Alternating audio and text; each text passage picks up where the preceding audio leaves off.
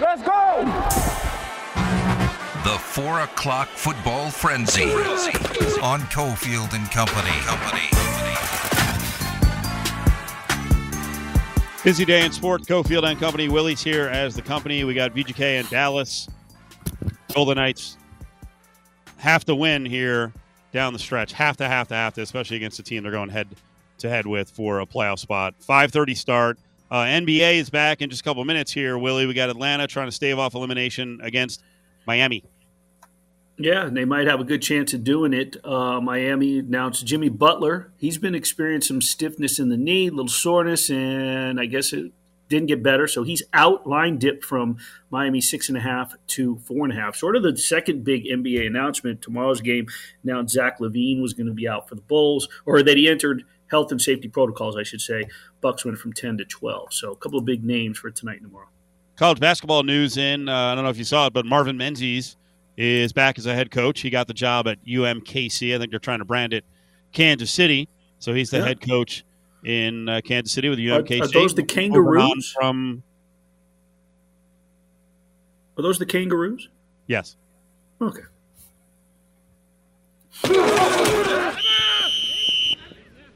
Who's the busiest man in all of Las Vegas this week with the NFL descending upon Sin City? Adam Hill. I'll make a prediction. If things don't go well, it could be David Chesnoff. okay. All right. Well, that's potential. I, mine's a guarantee. Well, yours is a potential busy man. I'm my guy is guaranteed. Your guy is potentially busy. Well, it ain't our fault.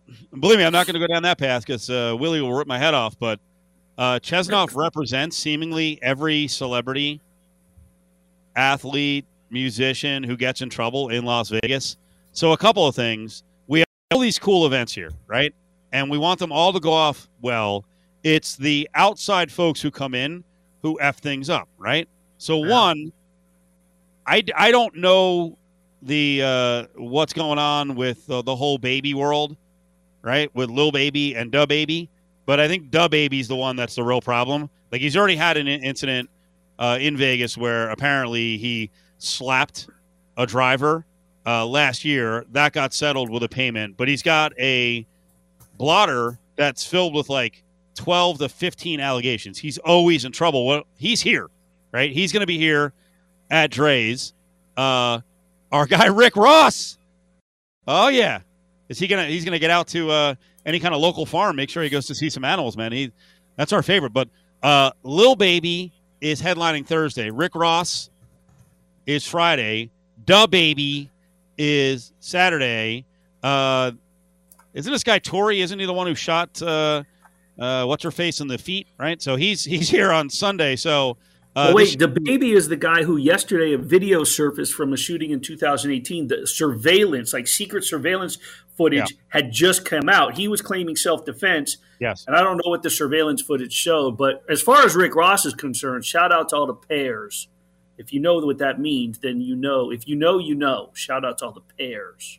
What is it, Tory Lanez? He's the one. Uh, he was the one who was uh, was involved in the uh, Megan Thee Stallion thing. So uh, head on a swivel DaBaby is in town. now, now on top of that, now think about it. On top of that, uh, yeah. unfortunately, the Cromwell is also the place where we had Alvin Kamara get in trouble, and there's more developments on Kamara as his attorneys are saying, "Hey, we need to. We just got more video, so we need to review that." So now that whole thing, that uh, beat down of some dude by Kamara and like three of his friends, including another NFL player, that's now delayed until August 1st. All I'm saying is the world is descending upon Las Vegas. The NFL is here.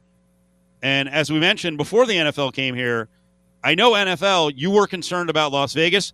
We were worried about you coming yeah. here. And so far, you've delivered in some negative ways. Obviously, the Raiders had the ultimate tragedy with Tina Tintor, one of our locals. So, everyone who's coming to Vegas and listening right now, please, we're built for these events. If you're losing your cool, that's on you because the rest of us live here pretty much without incident, and we can do all the things you're going to do for the next four days. We can do it 24 7, kind of. The, the city's closed down a little more than it used to, but we can do it 365 days a year. And we're cool with it, right, Willie? Yeah, no, we're cool. We're good. Everything's good. I mean, you know, the only thing I can advise is that if if you run across a situation and it it just sort of it grows exponentially over the three days. And David Chesnoff's line is busy. Don't forget that there's Louis Palazzo and Rick Wright. They're very capable also. All right, we're, we're giving pops out. Uh, let's give away some tickets right now. We got a show coming up on May 8th, House of Blues, Ticketmasters, where you can get your own tickets for this one. It's the Cult. The Cult is here on May 8th, House of Blues. The ticket window's open. Ari is manning it. Call him right now. Caller 7 364 1100 364 1100. Again, the show is Sunday, May 8th. The Cult is in town playing the House of Blues. You know, we just talked about the Giants in our path to the draft. They have pick number five and number seven. And really curious to see what Seattle is going to do. Clearly, the organization needs a quarterback. They're sitting in the nine hole, but is there really a quarterback who's worth using a top 10 pick on? We'll talk to one of the Seahawk experts in just a couple minutes on Cofield and Company. Join the conversation on Twitter at ESPN Las Vegas. In a trade from the Dallas Cowboys, with the 28th pick of the 2008 NFL Draft, the Seattle Seahawks select Lawrence Jackson, defensive end, USC. It's time for Cofield and Company's Path to the Draft. Yeah, we'll find out Thursday and a couple years from now. Number one picks are not guaranteed. Seattle has had their share of disasters in the first round. Yeah, that one was not good back in 2008. Chuck Powell covers the Seahawks, covers the Seattle scene for KJR. He does the morning show there. Chuck, how you doing, buddy? Hi, Steve. What's happening, man? Did you do Uh, that for like- all of the guests? You just played some laughable pick in their draft pass because if you did it, I love it. Every single one, and our vast sound crew, because we've got like 14 people doing sound behind the scenes here. For the life of them, they're like, we can't find Dan McGwire 91 and Rick Mirer 93 because that is one of the funniest things in NFL history that they tried two quarterbacks in three years and they both stunk. uh, and don't forget about Kelly Stouffer in that mix, um, uh, who they adjusted to after the Cardinals traded uh, Kelly, uh, drafted Kelly Stouffer. Yes. Uh, and I can't even tell you. I was going to uh, give you the quote uh, from the Kelly Stouffer draft pick, but I don't think I can say it anymore. So I'll just skip it.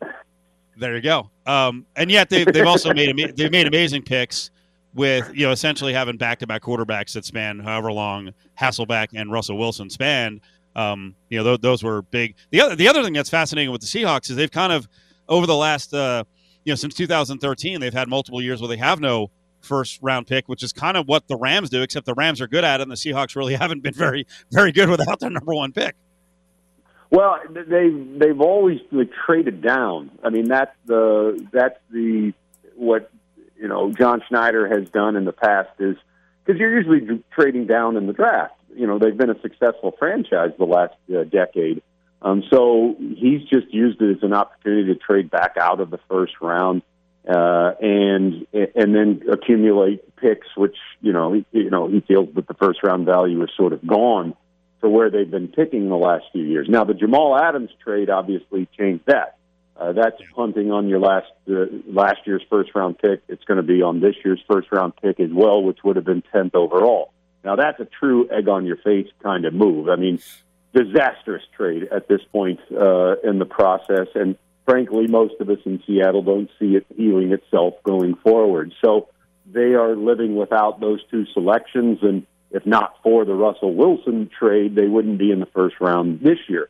Um, but I don't suspect that now that they're in the top 10 for the first time since Russell Okung, uh, which was what, 11 years ago, um, I think they've got to use this ninth pick overall and get someone uh, that they tremendously value uh, because they've got four, they've got, they've got gaping holes everywhere uh, on this roster, including at the four most pivotal positions in the sport edge rusher, left tackle, cornerback, and for the first time since they drafted Russell Wilson in that same Russell Okung draft, uh, they have quarterback need as well. So they got a lot of work to do. I think they are going to do some trading down in this, but just not out of the first round. That'd be really hard uh, to trade from ninth all the way out of the first round this year.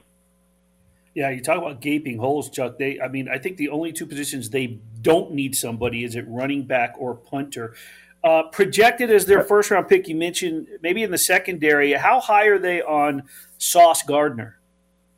Uh, well, it, it, they don't give any information. I can't tell you how high they would be on any individual player. Um, I've heard he's in the mix, and look, this is a this is an organization. This is the doppelgangingest uh, or, organization you're ever going to find. When they find a guy that works for them, they try to find his clone uh, when that guy's just about done. And so the description on a six foot three inch long armed Sauce Gardner is that he's Richard Sherman, but with better speed. So it looked to, it would look to me like that's about as ideal a cornerback for Pete Carroll's system and for their needs as they could possibly search for uh, in Sauce Gardner. But here's the thing: Pete Carroll's a defense, not just a defensive guy; he's a defensive back guy. That's his expertise, and they've never drafted a cornerback high because they have the philosophy that we can coach them up. Well, it's been a while since they've really coached up a good cornerback. DJ Reed probably falls under that category, but he fled via free agency. So they have a tremendous need, in my estimation, at the cornerback position, but they also have a tremendous need, as I mentioned before, at edge rusher, at left tackle, at quarterback. So my guess is that even though cornerback is certainly in play, you know, based on what I've done in, in seven years of following this team and their draft tendencies, my guess would be that cornerback would not be a highest priority to take there at number nine.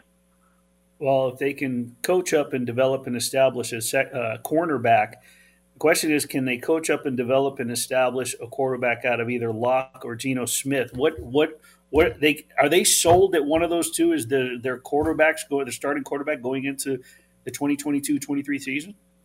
Uh, they better not be. I mean, and, and I don't think that they're sold, but I do believe they really do like Drew Lock, and they want to see what they can do with him in a year of development. And Geno Smith is just somebody that knows the system, and I'm frankly surprised that he's back at all, especially at some off-field stuff this past year. Uh, but I think they wanted somebody in their room that knew Shane Waldron's system after just one year on the job as offensive coordinator. So they they brought back Geno Smith probably as that safety blanket. Like we know what he can do at this position for us, and we're okay with it if it comes to that. But obviously, their hope is that Drew Lock is somebody that steps in and can live up to his enormous potential that he had coming out of the draft a few years ago. But they're in the quarterback market. Um, I think they put themselves in a position where they don't have to have one this year, but they certainly have to have one in the next two years. They will have two more first round picks next season and two second rounders, and it's supposed to be a better quarterback draft next year.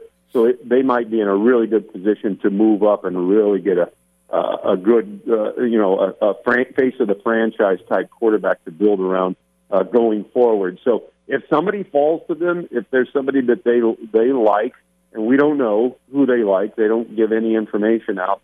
Um, then I think that they will grab a quarterback at the right spot this year. Uh, but it's not feeling like it's absolutely we have to have one. It's funny though the the way you just put that about feeling comfy the next couple of years.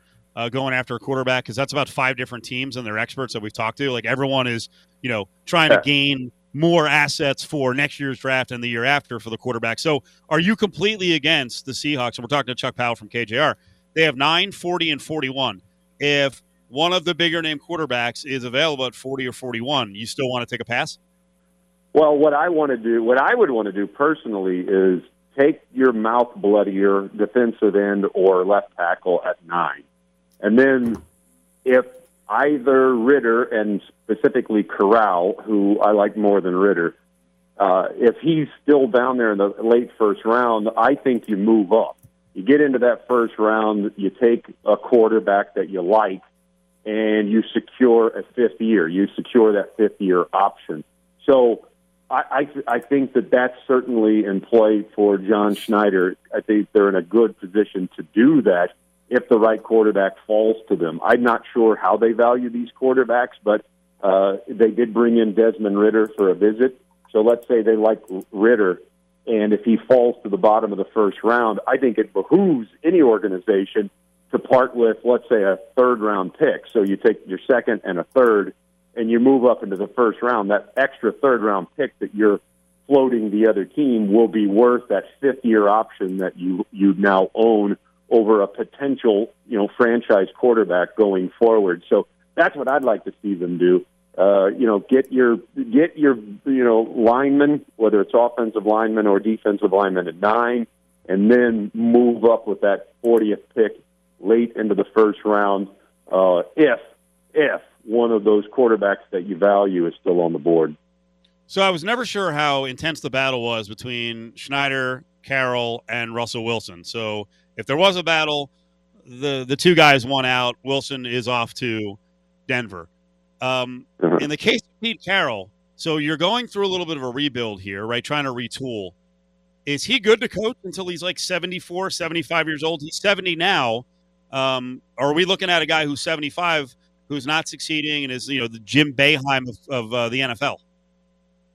Well, I- I mean they've they've made the decision organizationally, uh, and by the way, he's the most powerful person in the organization, so this shouldn't surprise you. Right, Uh, right. he's I've decided I'm staying. Left in the tank.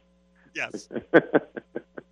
uh, but uh, yeah, I, I mean, what I think what's happening here is that this is an organization. Remember, I said they're doppelgangers. I mean, they they try to repeat what they've done successfully in the past. Well, every year for the last five years, we've seen a decline in this team's performance. They're they seemingly are less of a threat to the Lombardi Trophy every year for the last five years than they were the year before. So, what do you do if you're John Schneider and you're Pete Carroll and you are guys that like to rinse and repeat successes from the past? Well, you go back to when you won a Super Bowl. And how did they win that Super Bowl? It was with a game managing quarterback at a really low salary, a third round pick, and then you build up the best defense, you know, of your era, and you do that through the draft. Uh, and you try to win zigging while everybody else is zagging, throwing the ball 45 times a game.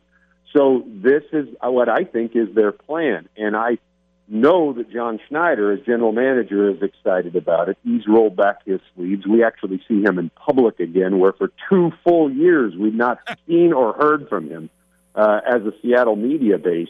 And so he's ready to roll back his sleeves and and, and rebuild this thing and, and excited to build a championship team through the draft where he's the star.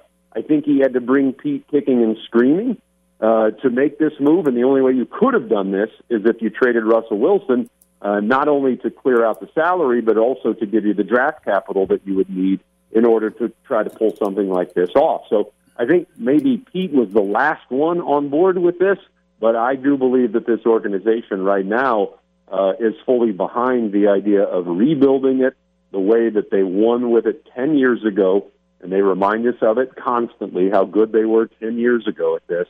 Uh, so I think that's that's the the brand right now, and they also have convinced themselves that they're going to do it a lot faster than any of us think, because they're not even calling it a rebuild, even though it looks like to you and me and everybody listening probably that this team's rebuilding right now.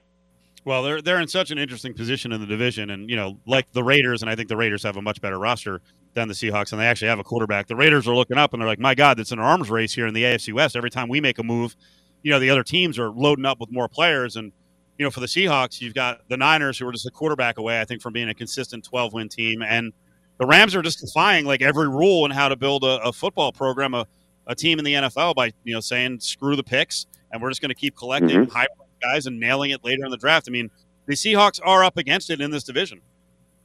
Uh, yeah, there, yeah. There's no question about it. And look, the the Rams pulled it off. I mean, everybody thought that they were making uh, you know suicidal moves in terms of their future, and they just kept adding more payroll and giving up draft picks and, and everything else. And lo and behold, it worked. I mean, they've won their championship, and their window's not closed. I mean, you're still looking at Matt Stafford and Aaron Donald and Jalen Ramsey, the three most important and best players on this roster uh, being in the prime. I mean, they don't look like they're anywhere close to being done. So they've already pulled off you know, everything that people, you know, were laughing about in the corner about they're going to be terrible in the future. Well, so what? You know, if if you've won a championship, it worked.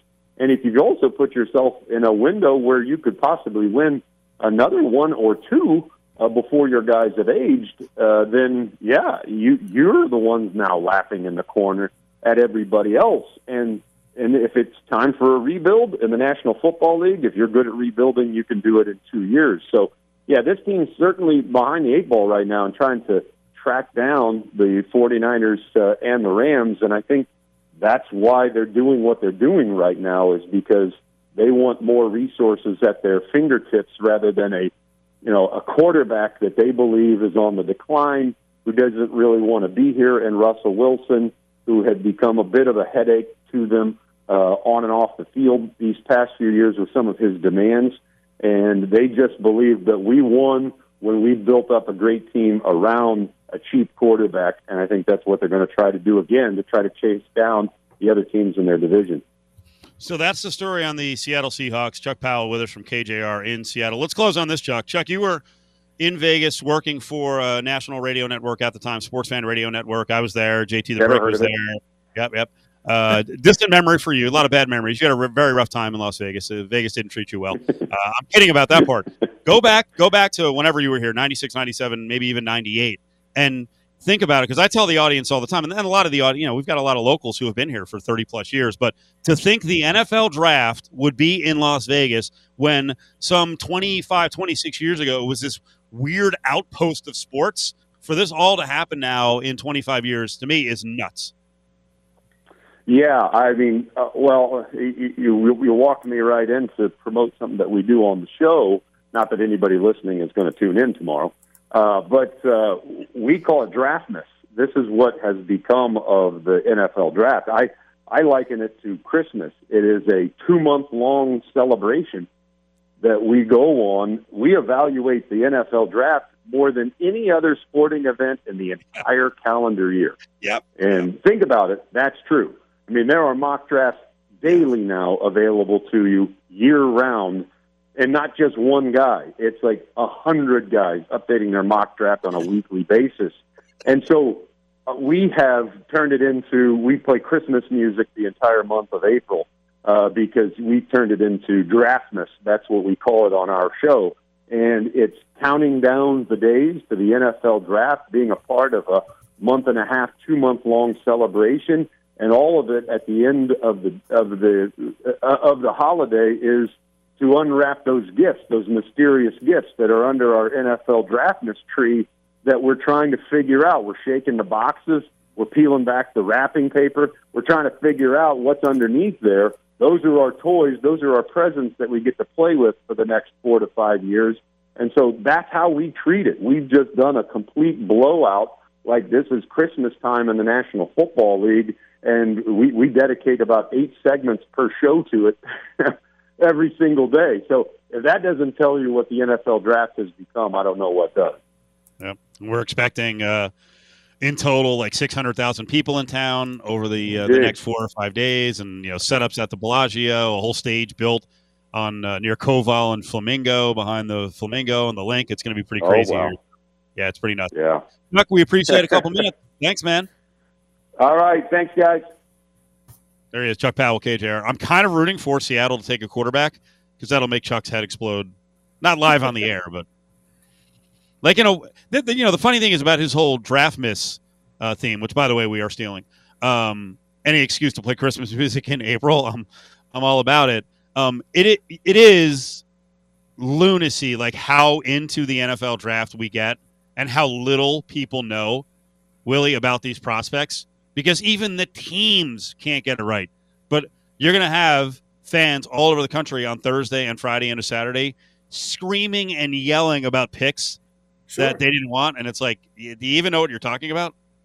Well, sounds like uh, Golden Knights fans or any local fan base of, of different teams and, and thinking that they know how to coach. But in the meantime, they're going to their whatever it is that they do in their their job and they know best at what they do, but the coach they're yelling at or the GM they're yelling at probably couldn't go do their job, but they know these pro sports better, obviously.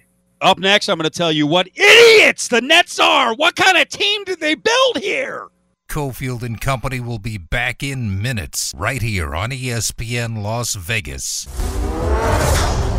Over a million people a week visit Las Vegas. Except for next week. That number doubles because of one event. The draft. Celine Dion. You didn't just say Celine Dion, did you? Did you just say that? The Rams are on the clock. Yellow 25, you're on the move. Find your angle and don't hesitate. I never hesitate. You're live with the Fat Pack on Cofield and Company. How lucky can one guy be? I kissed her and she kissed me. Willie Ramirez here, Cofield. Well, the Rams are awesome, man. They are they completely embrace being in LA. They completely embrace this f them picks and their team building style. They put together a fake movie trailer, like a three minute movie trailer on the block. You have to watch this. It is insane. And then throughout, there's all different Rams players. There's uh, someone playing Les Snead, the GM, another actor playing uh, Boy Genius McVay. I think it's Dennis Quaid is playing Stan Kroenke, which is friggin' awesome. And then you heard that funny line in there about, you know, what a week coming up, million people come to town, but it's going to double this week because of the NFL draft, well, slash Celine Dion. So you got to watch They it. Ty- Tyrese. Yeah, he- Tyrese he- right. from- He is in it, yeah, so Fast and little- it's got a little bit of Fast and Furious. It's got a little bit of. It's got a blend of different themes of a heist and this, a little Ocean's Eleven. It's it's fantastically done. So much fun. The Rams are cool. Rams are very cool. The Brooklyn Nets, not that cool. Not Um, cool at all. Fun to cover because all the stories and the drama. And by the way, I was clearly hyping it up when I went to break, saying they're idiots for the way they built this team. Um, I want Kevin Durant to stay around, but Kevin Durant's got to decide if he wants to win titles, if he wants Kyrie Irving around. Now, here's the problem who's the adult in the room? Because I think it's Kevin Durant, but then, you know, Durant has to watch yesterday as Charles Barkley and Shaq are talking about who drives the bus, who rides on the bus, which I mentioned yesterday. Like, there, Shaq, there's a lot of people who actually think you rode the bus. That the driver, even from a super young age, was Kobe. And the easy clapback on Barkley is uh, once he was done with the Sixers and couldn't win a title there, then he joined forces with other teams where he was the second or third guy. I'd argue he was the first guy on the Suns. So Kevin Durant wakes up today, he sees the whole driving the bus, riding the bus thing. So then he's got to respond to Barkley and post a bunch of pictures of Barkley on the Rockets. You know, when they had some great players around him like Akeem and Clyde Drexler. But for me, and I know this is Durant's thing to get, you know, sassy about social media, bruh, just stay off. Take the high road, be the adult. So then you can go to the organization and go, I am the adult, okay? And what Kyrie just did this last year with all the vaccine nonsense, and then his weirdness with the fans saying it's not hostility, yet he's firing the finger, cussing at people. Someone's got to take charge in the organization because, frankly, that combination, especially when you mix in the oddness of Ben Simmons, it's not going to work next year either, Willie. It's not, and I the the thing that I cracked up with was Kyrie's quote. When I say I'm here with Kev, I think that really entails us managing this franchise together alongside Joe Right. and Sean. Dude, when did you even ever think that you entered the conversation as being someone that should be listened to in the management office? You have The no grounds. shows- the good manager shows up every day for work. Yes, He does. Yes. I'm, I'm, I don't. I don't want to hear the vaccine bullcrap anymore. It was a condition of your job. Show up to work. When you don't show up for half the season, and it creates unneeded drama, and then after the year, you're like, well, for those of us in management, like, what? Where were you? Right. You and here's the thing. And and let's let this be clear to the listeners. N- neither Steve nor I are bemoaning the fact if that was his decision, fine, but that then you get what what comes with that. I was missing the season, not being able to play in certain situations, and basically showing that you are not on board so that so that disallows you to have any say so with this franchise. It disallows you to have that I'm stand with Kev and we will manage this franchise together. Dude, you can barely manage your career, let alone manage a franchise. Kevin Durant, this is Kevin Durant's team. End of story. There's no ifs, ands, and buts about it. It's his team. When decisions are to be made, when free agents are to be brought in, guess who you go to? One person. There's not two people that you need to go to on this franchise. One, it's Kevin Durant. Join the conversation on Twitter at ESPN Las Vegas. It's Cofield and Company's Eye on Sports Betting with Sammy P. Sammy P. Let's bring in Sam Panayotovich. Let's figure out how to bet the draft. And by the way, you got to do it quickly because in Vegas we get the odds up and they get pulled down 24 hours before the draft. So the draft first pick goes down Thursday at five o'clock. What's up, Sam? Mr. Cofield, getting ready to rock, getting ready to roll. You know, it's funny. People always ask Wednesday and Thursday before the draft, who do you like? And I'll be honest with you, I personally have made 80% of my bets already. I, I might add a couple more, but the heavy lifting is mostly done in the weeks before the draft. And then the Sunday, Monday, maybe Tuesday, the week of the draft, you try and get ahead of the information that comes out. I'll give you a perfect example. We bet Quay Walker, who's a Georgia linebacker. We bet him last week on a Thursday or Friday. He was 40 and a half, his draft position. Went under 40 and a half. His prop right now is 32 and a half. Nice. And then people will go, Well, do you still like it under? And you're like, No. you, know, th- this information and the money behind the information, it moves so fast. Sammy P, let me ask you a question. Do you and your group, when you, it's all said and done, since you start so far in advance, will you have more action on the draft than the Super Bowl or more tickets than the Super Which what do you think if you compare it? That's a really good question, and I wasn't prepared for that. But let me just spitball here on the fly. I would say there's more action on the Super Bowl props because we can get more down. That's that's the real problem, Willie. You can't really get a lot of action down on the draft because most of the American books, you know, not to name names, but they're not taking big bets. Super Bowl props in town, you can get down a nickel or a dime at Westgate Right. Circa. You can get down more for that matter. Um, but you can't get down Jack. We, we have more probable, probably more draft tickets, but definitely more money on the Super Bowl. And I don't know if you guys heard Derek Stevens over at Circa give this quote. He said, Our best result on the draft every year is we lose. Our worst result is we get crushed. Right. And it's really a market where the casual better is not really getting down. It's mostly people with information that are trying to just shut your lights out. So the limits are very low. And uh, as you guys know, I mean, uh, there was really only one or two books in Vegas last week taking bets. I think Westgate and Circa put them up yesterday. They're going to take them down Wednesday. These books aren't taking bets because they don't make money on it. Yeah, we, we sat down with uh, Derek Stevens. I think it was, I don't know, last year. I've lost track of time with COVID, but uh, we sat down before one of the drafts at Bar Canada uh, at the D, and he was like, he's like, yeah, we're to get destroyed. I mean, he, he just he was being honest because they they had hung so many over under player props, like to the tune of like seventy or seventy five, and had them up for so long that they got crushed. And that's why I don't.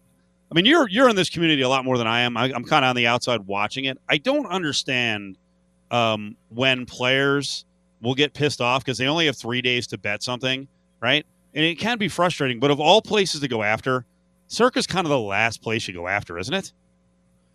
Yeah, you can't really go after them. I mean, they might not have the most options, but they're definitely taking bets. I mean, they're, cons- and- they're consistent. They're the consistent, most aggressive book. So if the owner tells you a couple of years ago that hey, we overdid it, I think you got to respect that choice. And I, I know, I know, gamblers are not pro books, so they're never going to look at it from that side of things. How how how limited are you in terms of what you're betting? Because I actually I sent you numbers from the cannery that that they had posted. They put up uh, it's Boyd Gaming up on Twitter. Are you not going to you have no interest in over under on positions drafted um, in the first round, like quarterbacks, running backs, safeties, tight ends, and wide receivers?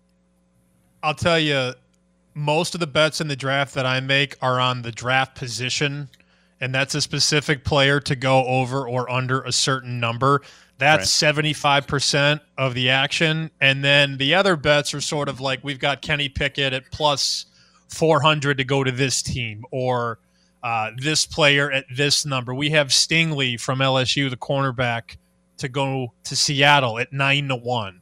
So it's draft position over under, and then we have longer shots on player to go to team X. The issue I have with how many safeties are going to be taken in the first round, the number's one and a half. The price has moved so much. I remember when it was one and a half, like minus 110. And then all of this talk about the safety from Michigan, I think his name is Dax Hill. He's now rumored to go 26 27. So that one and a half price on the safety, if you wanted to go over one and a half safeties in the first round, you can't lay 110 anymore. Now you got to lay 300. So that those markets move so fast. And uh, now I'm, I'm not going to just go under to take a good number because what the books do is when they realize they put a bad number up, they just price you the hell out of the market.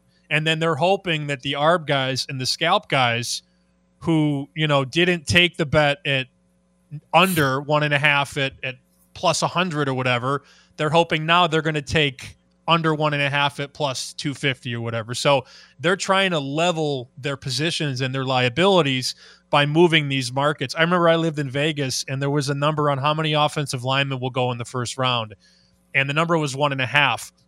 That was the year Quenton Nelson went, I think, fourth or fifth or sixth.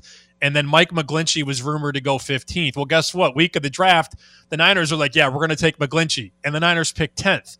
That prop on the over one and a half lineman top 10 went from minus 150 to minus 220 to minus 800, and then it was off the board because the information dictates everything.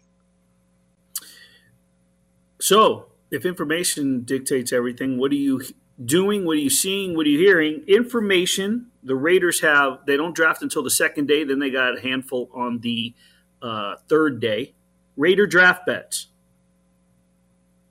Oh, yeah. I, I, have not made a single position on the Raiders because, like you said, they don't pick in the in the first round.